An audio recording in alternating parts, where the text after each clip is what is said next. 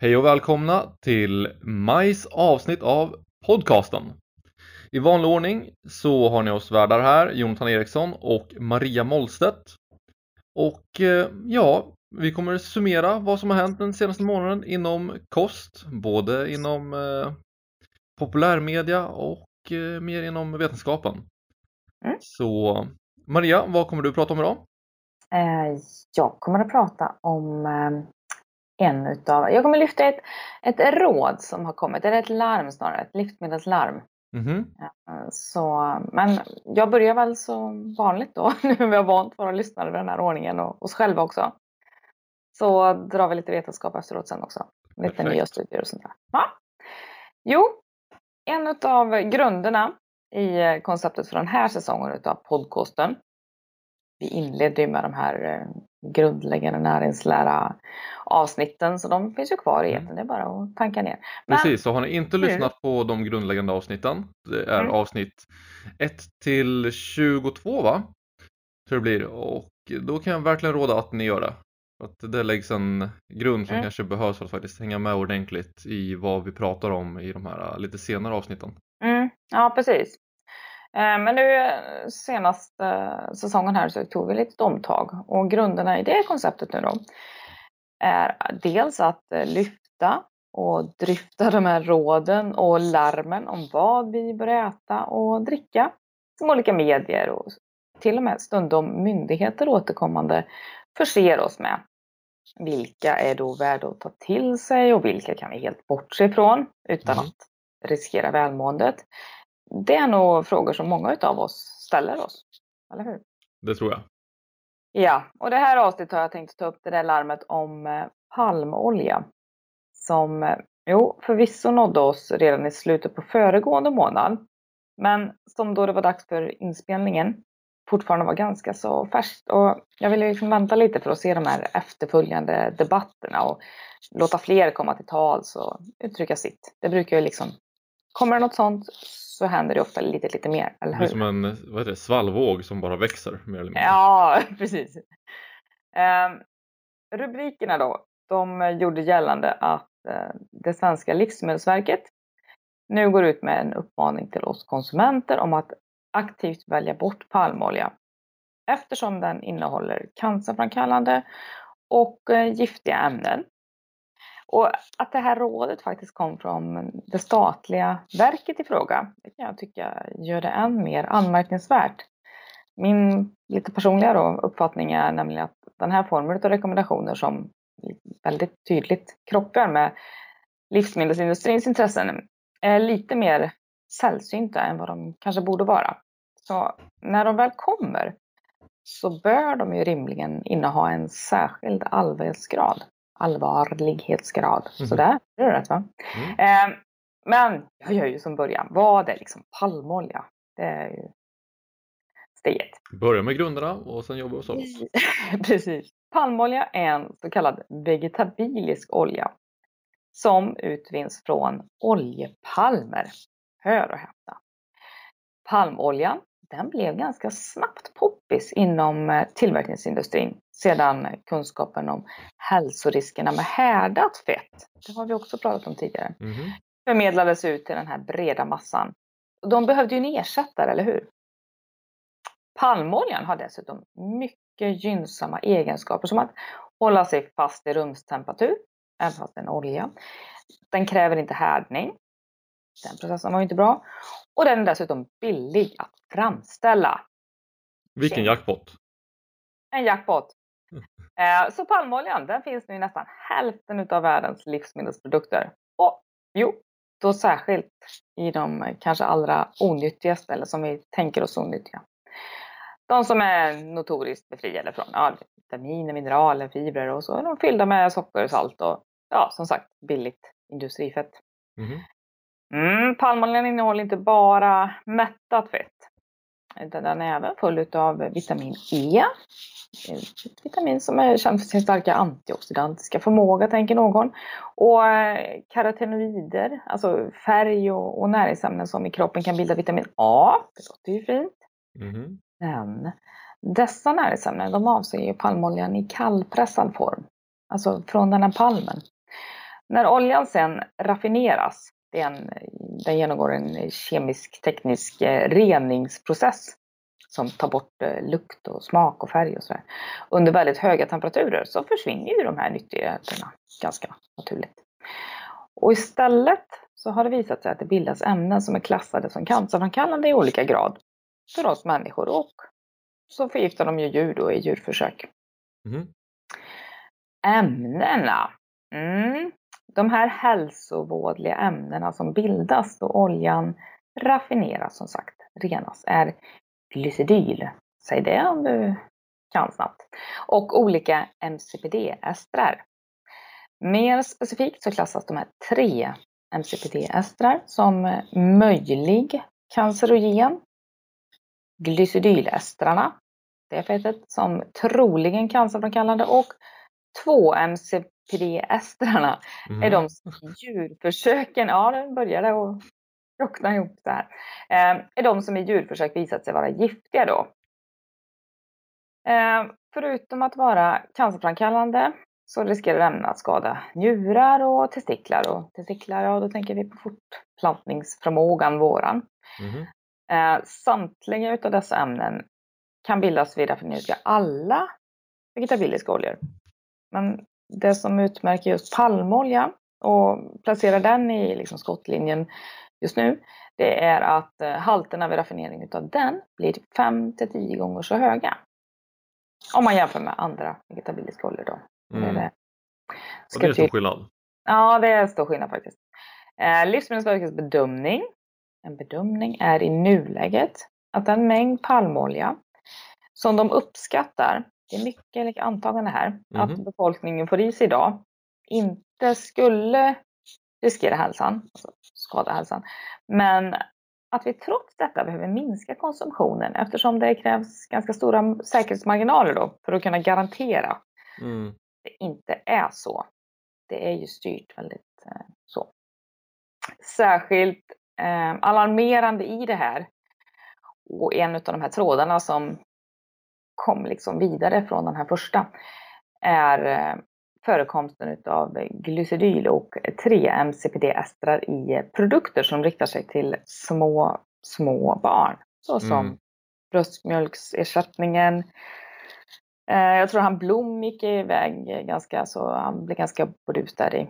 Välling finns också i pulvergröt. Och barn, de är ju naturligt känsligare, mindre kropp. Eh, och halterna med provtagning har varit upp till 10 gånger högre då än vad som eh, betecknas som ett tolererat dagligt intag för ett barn. Mm, det här med cancerframkallande då.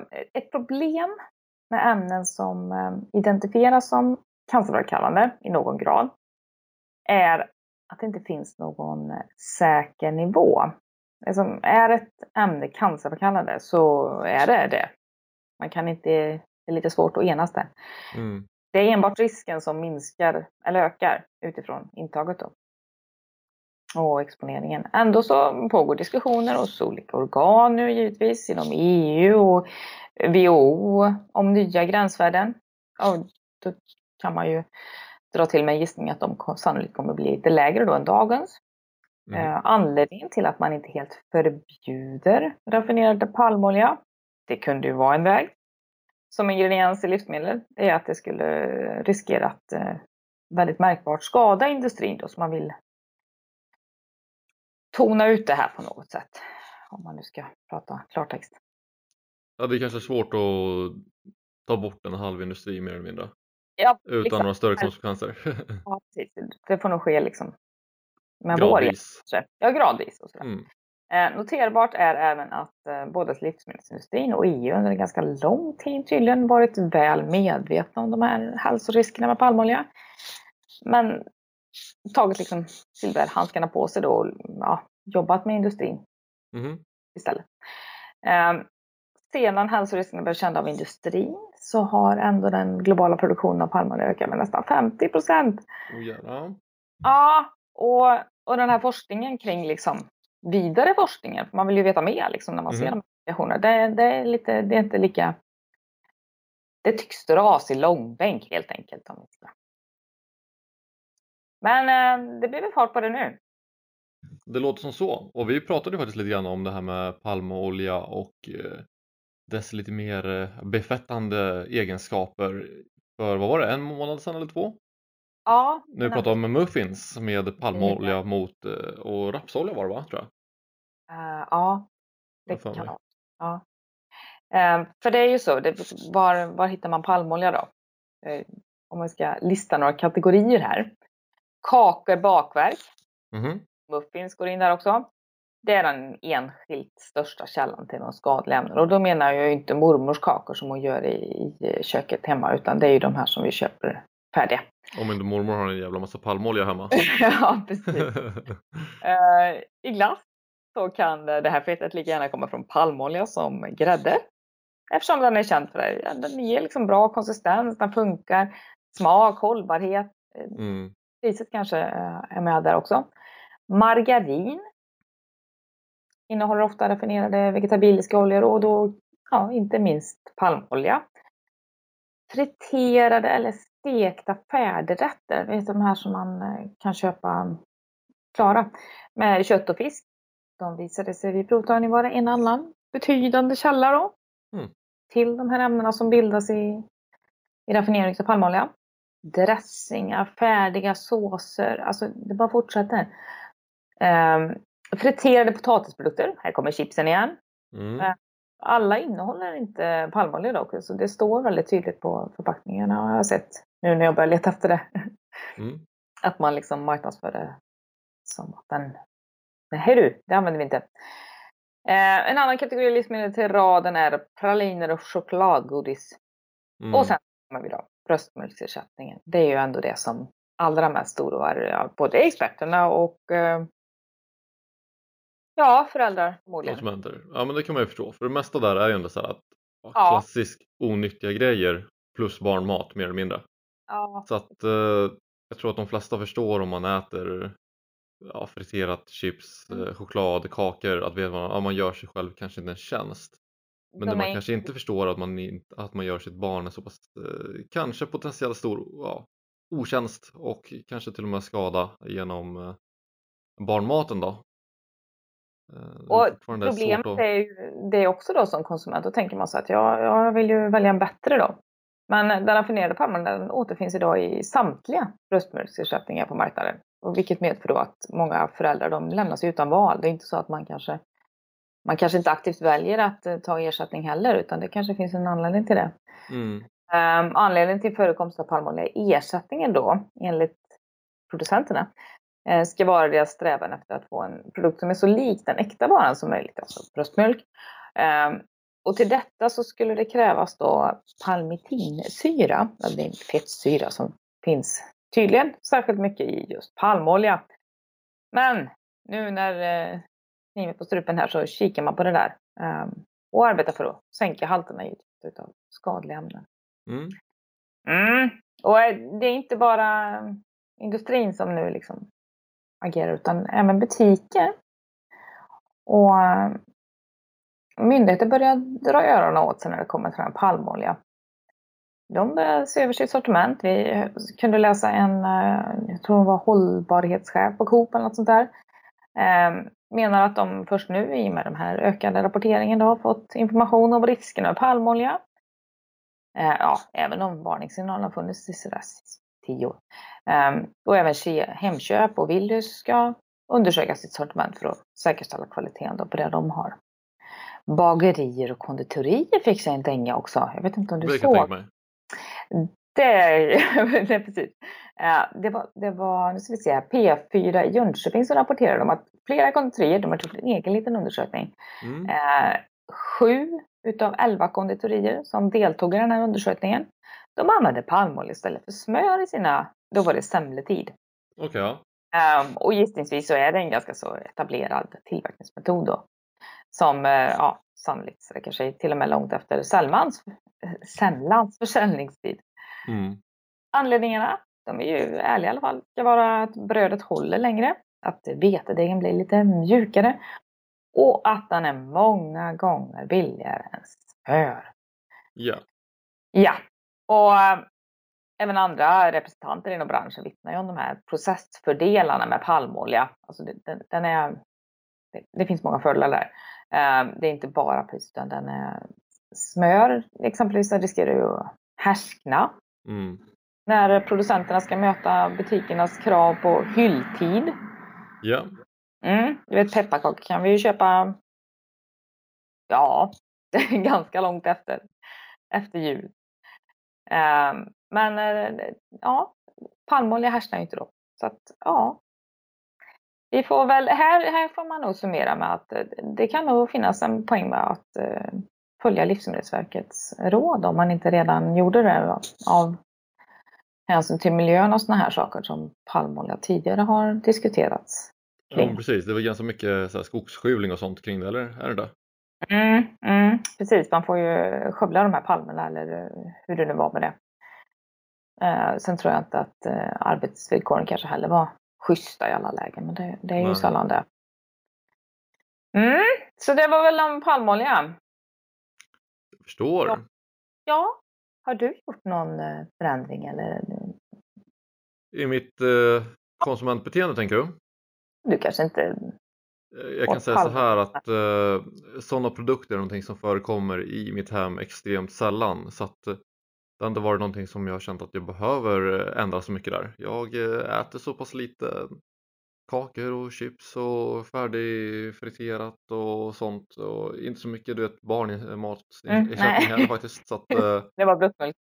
Ja precis, så att mm. det, är verkligen någonting som jag inte har känt att jag behövt, behövt tänk, tänk på alls faktiskt.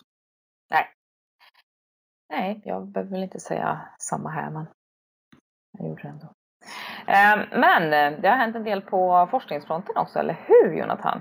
Ja, en del händer ju alltid. Eh, jag kan säga att den här månaden kändes väl lite så här halvtorr och eh, vissa studier sticker verkligen ut och andra inte.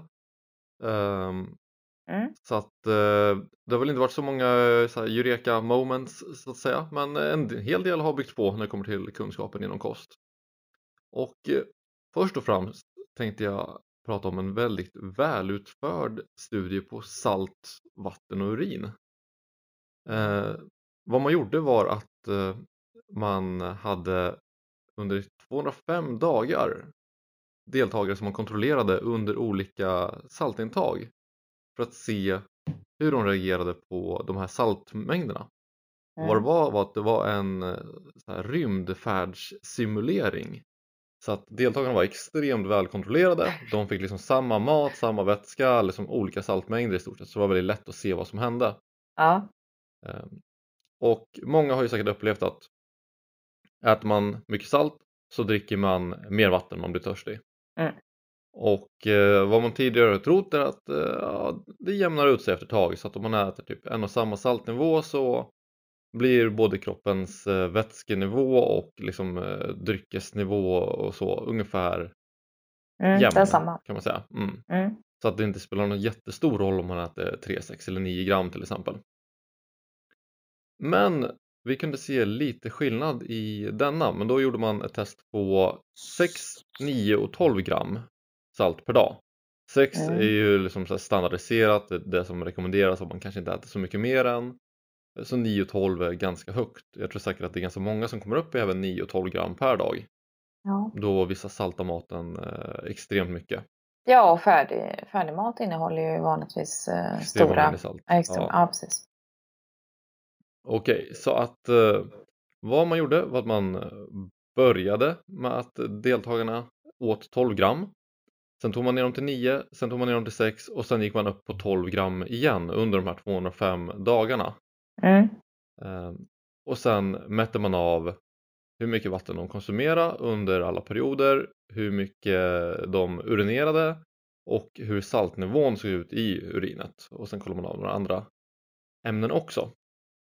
Men mm.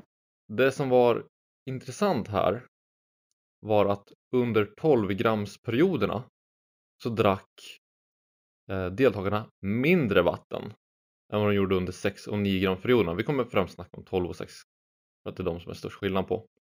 Eh, men eh, så man kunde se att mer salt, mindre vatten drack de. Okej, okay. det var ju lite Eller hur? Och det som var intressant också var att urinvolymen sänktes inte trots att vattenintaget sänktes. Och saltnivån i urinet ökade väsentligt. Mhm, mm. Mhm, mhm. Mm. Troligtvis så vad man kollar på där att man troligtvis då urinerar på grund av att bli av med salt också. Att det blir som en liksom funktion att skjuta ut saltet så man eh, tvingas till det mer eller Mm. mindre även om man kanske inte har fullt så högt vattenintag.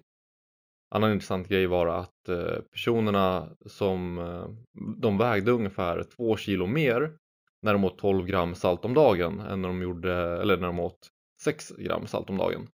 Så de verkar ju liksom binda en del mer vätska eh, med det också, så de liksom hade med sig som en Mm. buffer kan man säga.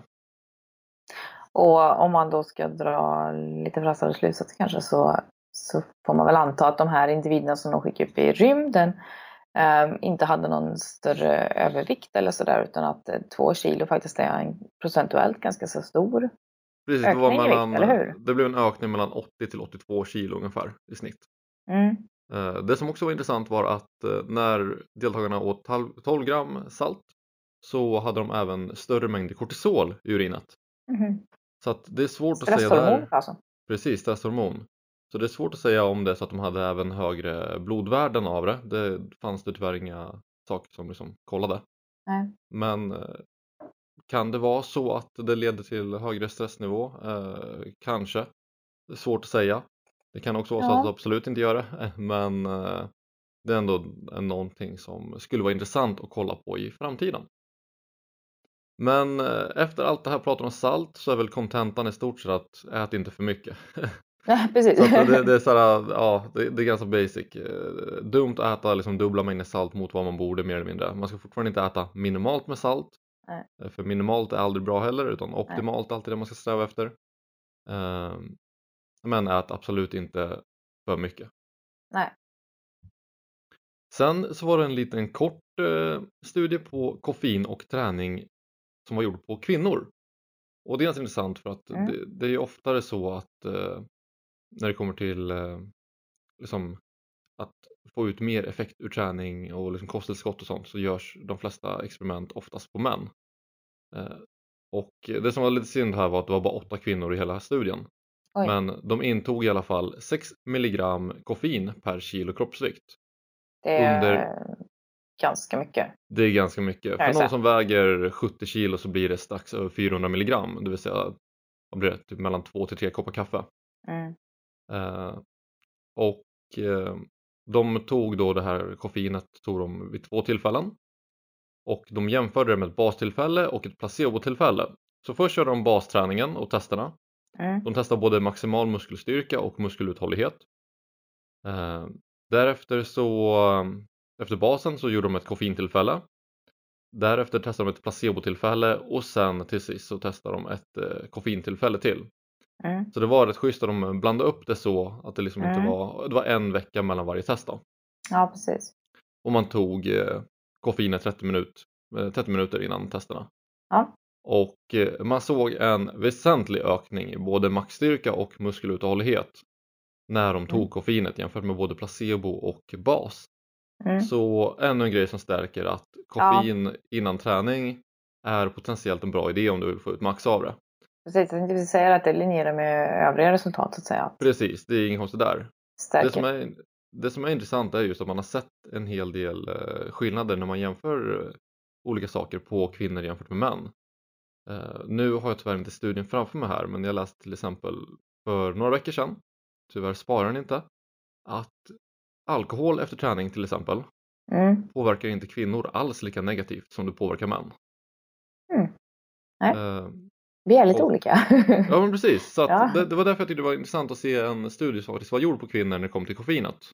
ja, precis. Eh, och det som är värt att tänka på det fortfarande, ska man tävla så är det fortfarande klassat som doping att ta för stora mängder koffein innan tävling. Så gör inte det om du ska tävla inom sport eller så. Allt prestationsförhöjande är eh, dopingklassat. Koffein är tillåtet upp till en viss nivå eh, Mm. men det gäller om man inte tar för mycket. Och det som också kan vara ett problem med stora mängder koffein innan träning är att man kan bli lite hooked på det. Att man känner att man kanske inte kan träna om man inte har det här riktiga suset i huvudet från koffeinet. Så att jag tycker kanske inte alltid att det är att rekommendera att ta stora mängder koffein. Mm. Eh, Jag brukar själv försöka hålla ganska små mängder koffein innan träning även om det inte är lika bra för prestationen under passet. Så känner jag att jag inte blir omotiverad när jag inte får samma kick så att säga. Nej, precis. Om inte annat så att man alternerar då så man får eh, kicken utav kicken. Eh, Ja, men och inte liksom, ja men inte bli jämn så, utan det är kicken man vill ha då. Mm. Eh, samma om man eh, överdoserar när man tar allt för mycket koffein. Så blir man ju trött istället. Så Oh det, ja, jag blir det helt går ju åt andra hållet. Ja, precis. Så att, Eh, eh, det är väl också någonting att tänka på. absolut. Och eh, de som tränar på kvällen då, de, eh, en del, alltså det är ju genetiskt styrt det där hur vi reagerar på koffein, men en del kan ju få lite problem med sömnen där. Ja, ja, får man problem med sömnen då är det bara att dra ner på det för att eh, återhämtningen är ändå viktigast. Mm. Ja, det är det om koffeinet och eh, sen är det kolla lite på en, också en liten kort rackare om vegetarisk kost och döden. Eh, så att vi har ju sett en del tidigare att det är väldigt blandade resultat när det kommer till hur bra ve- vegetarisk och vegansk eh, kost är i jämförelse med att äta kött.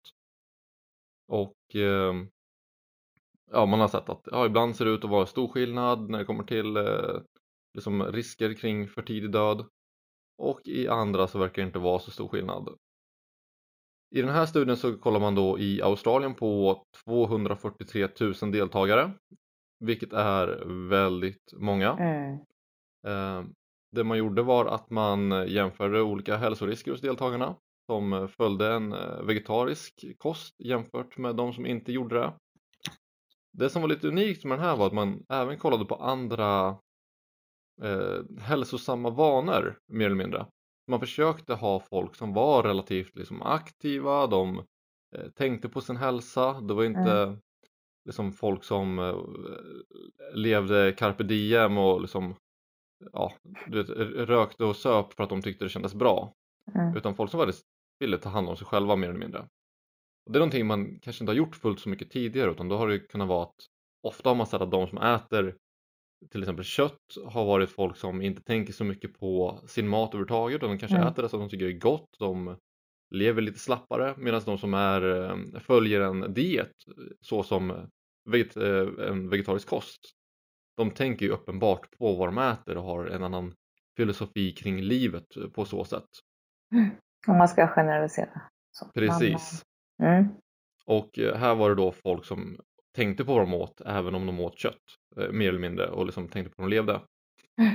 Och i detta fall såg man ingen som helst skillnad när det kom till eh, risker för för tidig död mellan de som åt kött och inte. Det vill säga att det kanske inte är eh, så överlägset att hoppa över köttet. Förutsatt. Vad, eh, nu säger vi liksom kött så, men oftast så Mm. i studier när man eh, hänvisar till att kött inte är, är bra för hälsan och sådär så är det ju eh, halvfabrikat eller processat kött i någon utsträckning. Var det någon special på det där eller? För jag Nej, kan tänka mig att de som är lite mer jättegeneraliserande här. Eh, de som är lite mer medvetna om eh, vad man äter och så där kanske inte väljer eh, att köpa färdigt processat eh, vakuumförpackade. Precis, vad det det, räknar jag också med här. Jag kan säga att jag, jag såg inte det här i studien men jag räknar med att eftersom det var folk som skulle vara lite mer hälsomedvetna så antar jag att de äter eh, det nyttigare liksom, sortens kött. Att man hoppar över det här överprocessade och liksom, Mm. ja, klassiska liksom, korvar och färdig, färdigrätter liksom, eh, Mm. mer eller mindre. Men eh, ja, så att och även där när man har kollat på riskerna kring eh, olika sorters kött så är det ju inte helt rättvist att säga att, att allt kött är lika farligt utan vi Mm. har ju sett att just processat och behandlat kött är eh, bra mycket sämre för hälsan än vad till exempel en hedlig stek eller kycklingfilé. Mm. Så Japp. det var väl lite kort om den också. För de två kommande studierna jag kommer att prata om är inte fullt så snabbgenomgångna kan vi väl säga. Nej. Och eh, först vill jag ta upp den här studien om sötningsmedel. och eh, dess påverkan på demens, Alzheimers och stroke. Mm, den, Den har vi också ju- sett lite i media. Så. Är Den har gjort. upp den. Ja. Precis, den här har ju gått några varv runt hela världen känns som nu. Mm. CNN har skrivit om det, Aftonbladet, Expressen. Mm. ja, men det går fort vet du, Ja. nu för tiden. Precis, så den, den här är ju verkligen, det här har varit en sån perfekt rubriksstudie så att säga. Mm. Eh, och den kom ju ut ganska nyligen, så den är, den är ju färsk i pressen. Mm. Och det som jag först vill lyfta att det här är egentligen två stycken eh, trials eller studier som man har skrivit ihop till en då. Och jag kommer behandla den här som en studie för det är precis det som media har gjort och det är även det som eh, de som har gjort studien har gjort egentligen. Eh, Det är bara att när man kollar på självaste mätningarna så är det två olika mätningar över två olika grupper. Mm. Men men. Eh, I studien så är det nästan 4500 deltagare. Där snittåldern är över 65 år vid start. Så det är ganska gamla Mm. människor eh, som liksom man har kollat på. Och vad man har låtit dem göra är att man har fyllt i ett formulär vart tredje till vart fjärde år angående hur ofta och hur mycket de har konsumerat eh, vissa typer av eh, drycker, det vill säga antingen eh, så har de druckit osötad läsk, det vill säga light-läsk. Eller så har de druckit läsk eller så har de druckit eh, sötad icke-läskdryck eller så här generellt bara sötad dryck. Så det kan vara juice, eller- saft Ja. eller läsk. Mm. Eh, och sen har man då klumpat ihop de här i olika grupper.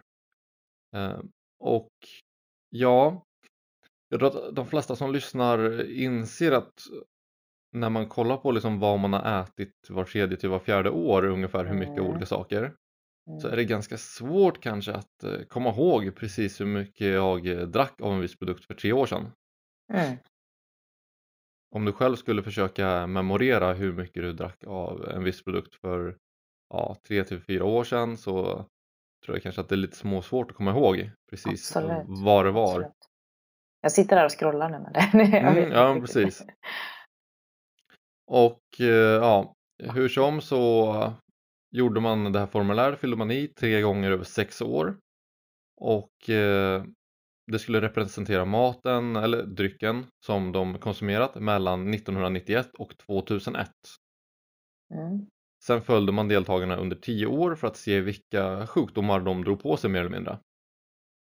Ja, okej. Eh, och det visade sig att lightläsk var eh, liksom in, alltså, ökad mängd lightläsk var korrelerat med demens, Alzheimers och stroke. Och den ökade risken låg på ungefär 2,9 procent om man drack en lightläsk om dagen. Eh, men hör och häpna, sötade drycker tycktes inte ha någon korrelans med något av besvären över, överhuvudtaget. Nej. Och eh, det kanske sticker ut lite grann med vad vi tidigare hört. Ja, det Och, får man nog eh, säga. Eh, Och en sak som verkligen stack ut då i de här resultaten som eh, var väldigt underligt var att de som drack mest sockersötad läsk eh, vilket jag för mig var jag för mig att det var två om dagen till och med eh, vilket var mer än en om dagen lightläsk de hade minst fall av diabetes på 8% av gruppen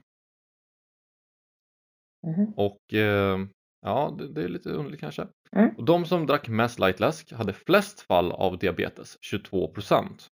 Väldigt stor skillnad. Mm. Mm. Om vi har läst någon som helst annan studie om eh, läsk och diabetesrisk Japp. ska man säga att läskintag är ett av de livsmedel som är mest korrelerat med risk för diabetes. Japp. Så här är det väldigt konstigt att den gruppen som konsumerar mest läsk har minst fall av diabetes. Mm. Vad som hände där är väldigt svårt att säga.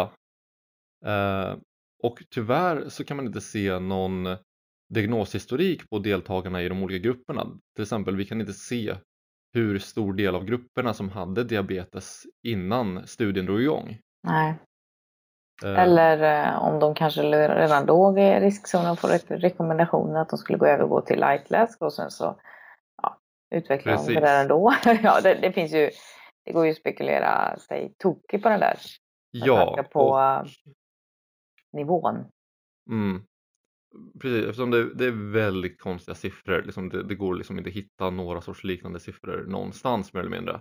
Nej. Så att det enda som jag tycker skulle kunna förklara det här, eh, nu är det omöjligt att säga för du har inte liksom det som data i studien. Men det vore om det är så att de som drack mycket lightläsk redan från början satt på diabetes och troligtvis då drack lightläsk för att de har fått byta bort sin Mm. gamla vana av läsk Ja, precis. eh, på grund av att de inte längre får eh, inta eh, socker mer eller mindre som rekommendation från läkare. Mm. För vi har ju sett att, eh, att diabetes, framförallt obehandlad diabetes, leder till en ökad risk för demens, Alzheimers och stroke, det vill säga Mm. någonting som vi såg att eh, lightläsken nu korrelerar till. Och att risken, alltså att diabetesmängden var så pass stor i den här lightläskgruppen så ser det mycket rimligare ut som att det är självaste diabetesen som kanske har lett till att det verkar som en ökad risk för de här äh, symptomen snarare sagt än äh, lightdrickandet i sig. Mm. Och det är det som är väldigt svårt att säga i sådana här studier som liksom är observationsstudier vart man eh, kollar på en stor mängd befolkning och sen försöker dra eh, slutsatser utifrån den datan som man ser. Och jag vet att vissa liksom mer eller mindre hugger i mörkret i, i hopp om att hitta en siffra genom att dra massa olika liksom, beräkningar och sen ser de ah, Mm. här har vi någonting som sticker ut. Vi gör en rubrik av det. Ja. Eh, De får skicka ut ett gäng i, i rymden istället och så gör de det där. Ja, mycket bättre. Mm, mycket bättre. Och i alla fall åtminstone kanske ta och fastställa vilka sorts besvär deltagarna har innan de påbörjar studien. Hade man gjort en eh, liksom, diagnos och sagt så, vilka besvär har du nu från början så hade man kunnat liksom, jämna ut grupperna därefter och se till att man kanske inte har en stor mängd diabetesfall i en och samma grupp. Nej, Det nej kan eller bli problematiskt. Ja. Okej, och då ska vi gå vidare till en studie vart jag gillar kontrollen bra mycket mer. Och här kollar man på effekten av vatten och lightläsk under viktnedgång. Den här är från 2016 så den är inte fullt så färsk men det är en bra kontring till eh, den tidigare studien. ja, särskilt i och med att den är välkontrollerad också. Då, så. Precis. Så mycket bättre kontroll. I denna studie lät man sina 303 viktstabila överviktiga deltagare dricka antingen 710 ml vatten eller lightläsk samt valfri mängd vatten därefter under ett års tid. Mm. Okej, så att deltagarna här hade hållit sin vikt relativt stabil under eh, minst 10 månader innan. De var överviktiga eller led av fetma, så man, de satt på extra vikt. I 12 veckor fokuserade de på att tappa vikt och sen låg de fokusen då på att hålla den nya vikten i 40 veckor. Mm. Så gan- ganska så här, snygg struktur på det hela, jag gillar hittills liksom. Eh, så att man kontrollerar även här innan att de inte led av några sjukdomar annat än fetma som skulle kunna liksom påverka st- studiens resultat eller deltagarnas hälsa. Mm. Suveränt. Bra. Eh, deltagarna i båda grupperna, det var randomiserat så att folk visste inte riktigt vilken eh, grupp de skulle hamna i. Eh, deltagarna fick samma kostråd och de rekommenderas att motionera 60 minuter per dag under hela detta år Mm. studien pågick. Alltså råd då, men inte kontrollerat den. Precis, de fick råd. Ja. Så de hade möten var de pratade om vad de skulle äta. ehm, och eh, så, men de satt liksom inte i en kammare så att det gick inte se, eh, att se att de nej. höll precis identiskt, vilket man kan se i till exempel metabolisk, eh, alltså metabolic eh, studier. Mm. Ehm, Så på så sätt så fanns det en viss frihet i denna. Och då är frågan, hur såg resultatet ut? Ska vi gå på många av de varningar vi har sett om lightläsk på senaste tid i media och sötningsmedel så skulle vi då tro att eh, de här eh, som drack lightläsken skulle ha mer fett på kroppen, de skulle troligtvis må sämre och ja, de kanske till och med skulle ha utvecklat Alzheimers eller demens under den här tiden. Eh, och vattengruppen borde ju då ha tappat mer i vikt. Men så såg det inte ut denna gång. Utan det var så att lightläskgruppen hade tappat strax över dubbelt så mycket vikt i slutet av året som vattengruppen. 6,21 kilo i jämförelse med 2,45 kilo. Det är en väldigt relevant Mm. skillnad. På skillnad. Absolut. Under viktminskningen i sig de här 12 första veckorna så var det egentligen ja, bara inom situationstecken Mm. en skillnad på två kilo mellan grupperna. Det är fortfarande väldigt mycket under 12 veckors tid. Absolut. Men det mest intressanta var att vattengruppen gick upp totalt 2,1% av sin kroppsvikt igen medan lightless-gruppen bara gick upp 0,75% av sin kroppsvikt under själva viktstabiliseringsfasen. Eh, så på vecka 52 så var skillnaden 4 kilo mellan grupperna ungefär.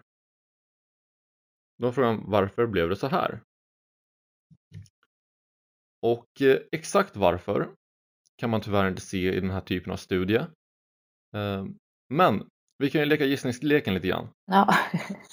Och eh, vad jag tror och eh, från vad jag upplevt hos eh, folk som jag har hjälpt med viktminskning är att troligtvis så har vattengruppen känt ett sötsug eller varit sugen på att treat yourself lite grann och har därmed ätit sockersötad skit mer så än vad lightless-gruppen har gjort för att stilla suget.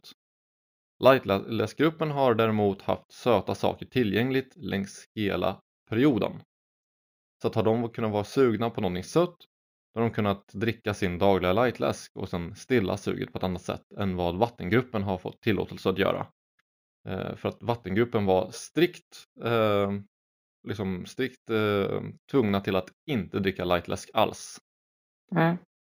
De fick dock äta eh, matvaror med sötningsmedel om de ville göra det. Så de skulle kunna köpa typ osötade gummibjörnar eller du vet, Mm. någon osötad pudding av något slag. Eh, Men risken är kanske högre när de väl står Ja. där och får välja mellan aspartam och socker att ha sockret är lite smarrigare.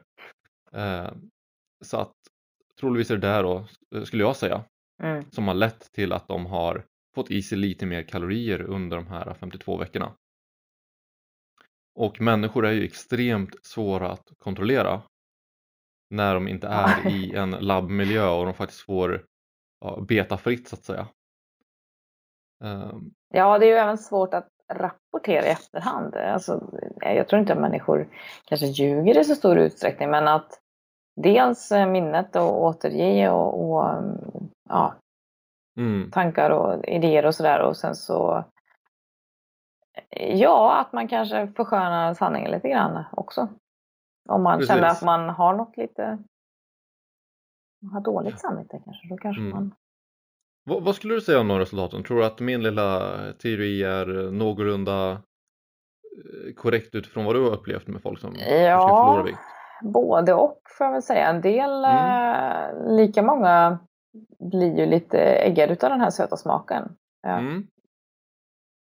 Som, Precis, jag vet att vi har eh, lite olika syn på det där, det är därför jag frågar. Ja, ja, precis.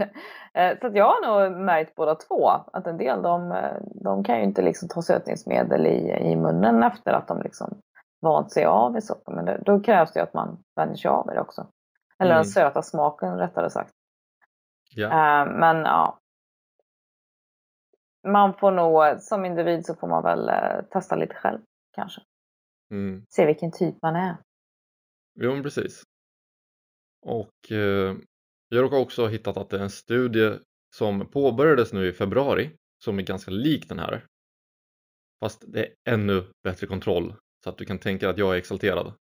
ja, Uppföljningen och väldigt bra. kontrollen kommer vara exceptionellt bra som jag förstått det. Mm. Man kommer titta mer på kognitiva förändringar, alltså vad som händer i hjärnan under den här perioden. Eh, Man kommer kolla på aptitförändringar, alltså hur de upplever olika sorters mat under perioden, under viktnedgången, under maintenance-perioden. Samt om man kommer göra DEXA-scans för att se skillnad i kroppsfett och muskelmassa. Någonting som inte denna studie tog hänsyn till. Nej, verkligen inte. Nej, för det, det finns ju en hel del, nu finns det en hel del studier på sötningsmedel och då kanske inte minst aspartam som vi haft med oss längst period. Men Mm. ofta så är ju ja, nivån eller de är inte så kontrollerade så att man kan dra några... Det känns som att det är två läger också. Ja, definitivt. Det, Mm. det är mycket två läger är det. Och eh, jag skulle säga att det finns många som är rätt väl kontrollerade. Den perfekta studien är ju liksom svår att göra, den finns ju knappt. Mm. Men eh, problemet är att Ja, det är en dyr det, det blir. Oh ja.